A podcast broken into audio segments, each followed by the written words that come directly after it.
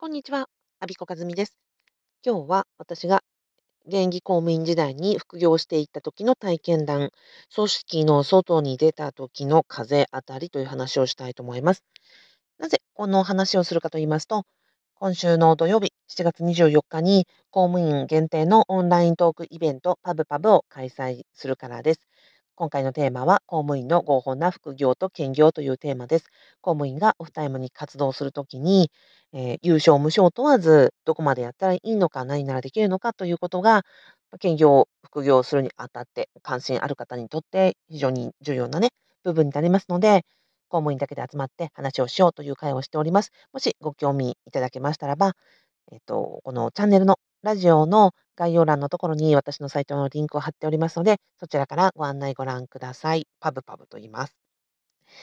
で、えー、その会に差し当たって私が副業した時の話をしたいと思います。業務委託を受けてカウンセリングルームを体験さ、あの、任されていた時の話です。初めてね、えっ、ー、と、派遣先の職場に到着をしまして、で、相談室を開設します。もちろん誰も来ませんという話はしました。じゃあ、そこからどうしていったかということなんですけども、単純に挨拶回りを毎回しました。です。え相談室で待ってても、もちろんどなたも来ませんので、そもそもそ存在すら知っておられなかったもたくさんいらっしゃる。ですので、ま、あの窓口の方にね、お願いをしまして、私が相談室に開設日には、えっと、職場の全体にえぐるっと挨拶回りをさせてくださいというふうにお願いをしまして、OK いただいて、あの、こちらから皆さんにご挨拶をするということをしておりました。するとね、あの、まさにそれ、えっ、と、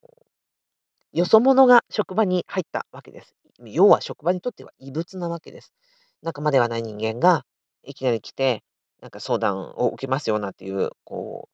う、ぎょ、ぎょしいことを言ってるわけで、それに対してどんな反応をするか、3パターンあります。で、3つのパターンというのは、まず最も多いのは無関心層ですね。えっと、職場の方の大体5割ぐらいは、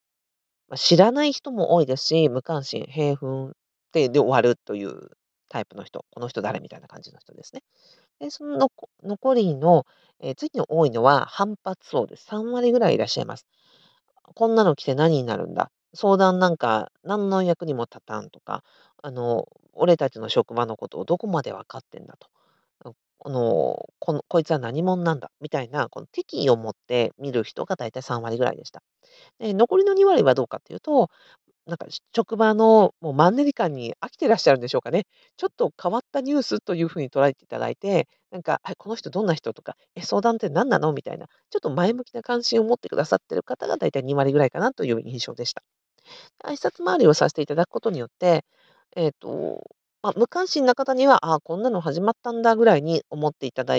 ければいいかな、認識していただければいいかなと。積極的な関心を持っていただいている方には、まあ、ちょっとね、あの、言葉をかけたりして、なんかご質問をいただいたりもするので、そこで話をさせていただく。で、まあ、反発層には、もう、あの、まずは、え、積極的にですね、こちらから自己紹介をさせていただく。まあ、仕事の中なので、あんまりお邪魔しない程度に、こちらからご挨拶をして、え、行くということを繰り返しておりました。まさにこれはもう公務員時代にも、あの、あなたもご経験があると思うんですが、あの、行政に対して協力的な人って少ないじゃないですか。基本的にはなんか役人に何が分かるとか、えっと、反発をもら持っておられる方が多いというところはもう、公務員の本業と共通してるなと思いました。あとはこちらに来てくださらない方には、こちらから足を出向いていくというのも、役人、保護観察官時代にはずっとやっていたことでしたのでえっと、その手法を、まあ、応用したという形になります。で、やっぱりその、よそ者扱いをされるということに関しては職場の中で体験できないことですでしたね。なんかその、よそ者扱いをされて、ここでは仲間ではない場所に、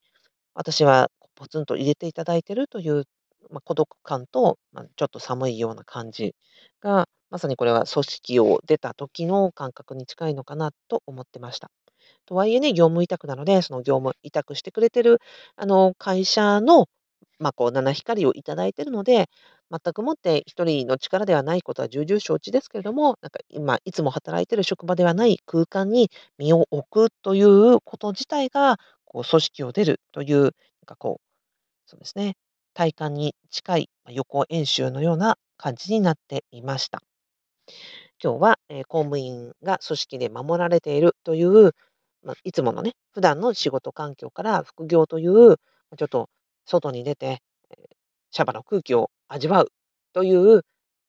体験が、ま、副業で得られましたというお話をさせていただきました。今日も最後までお聞きいただきありがとうございました。安孫子和美でした。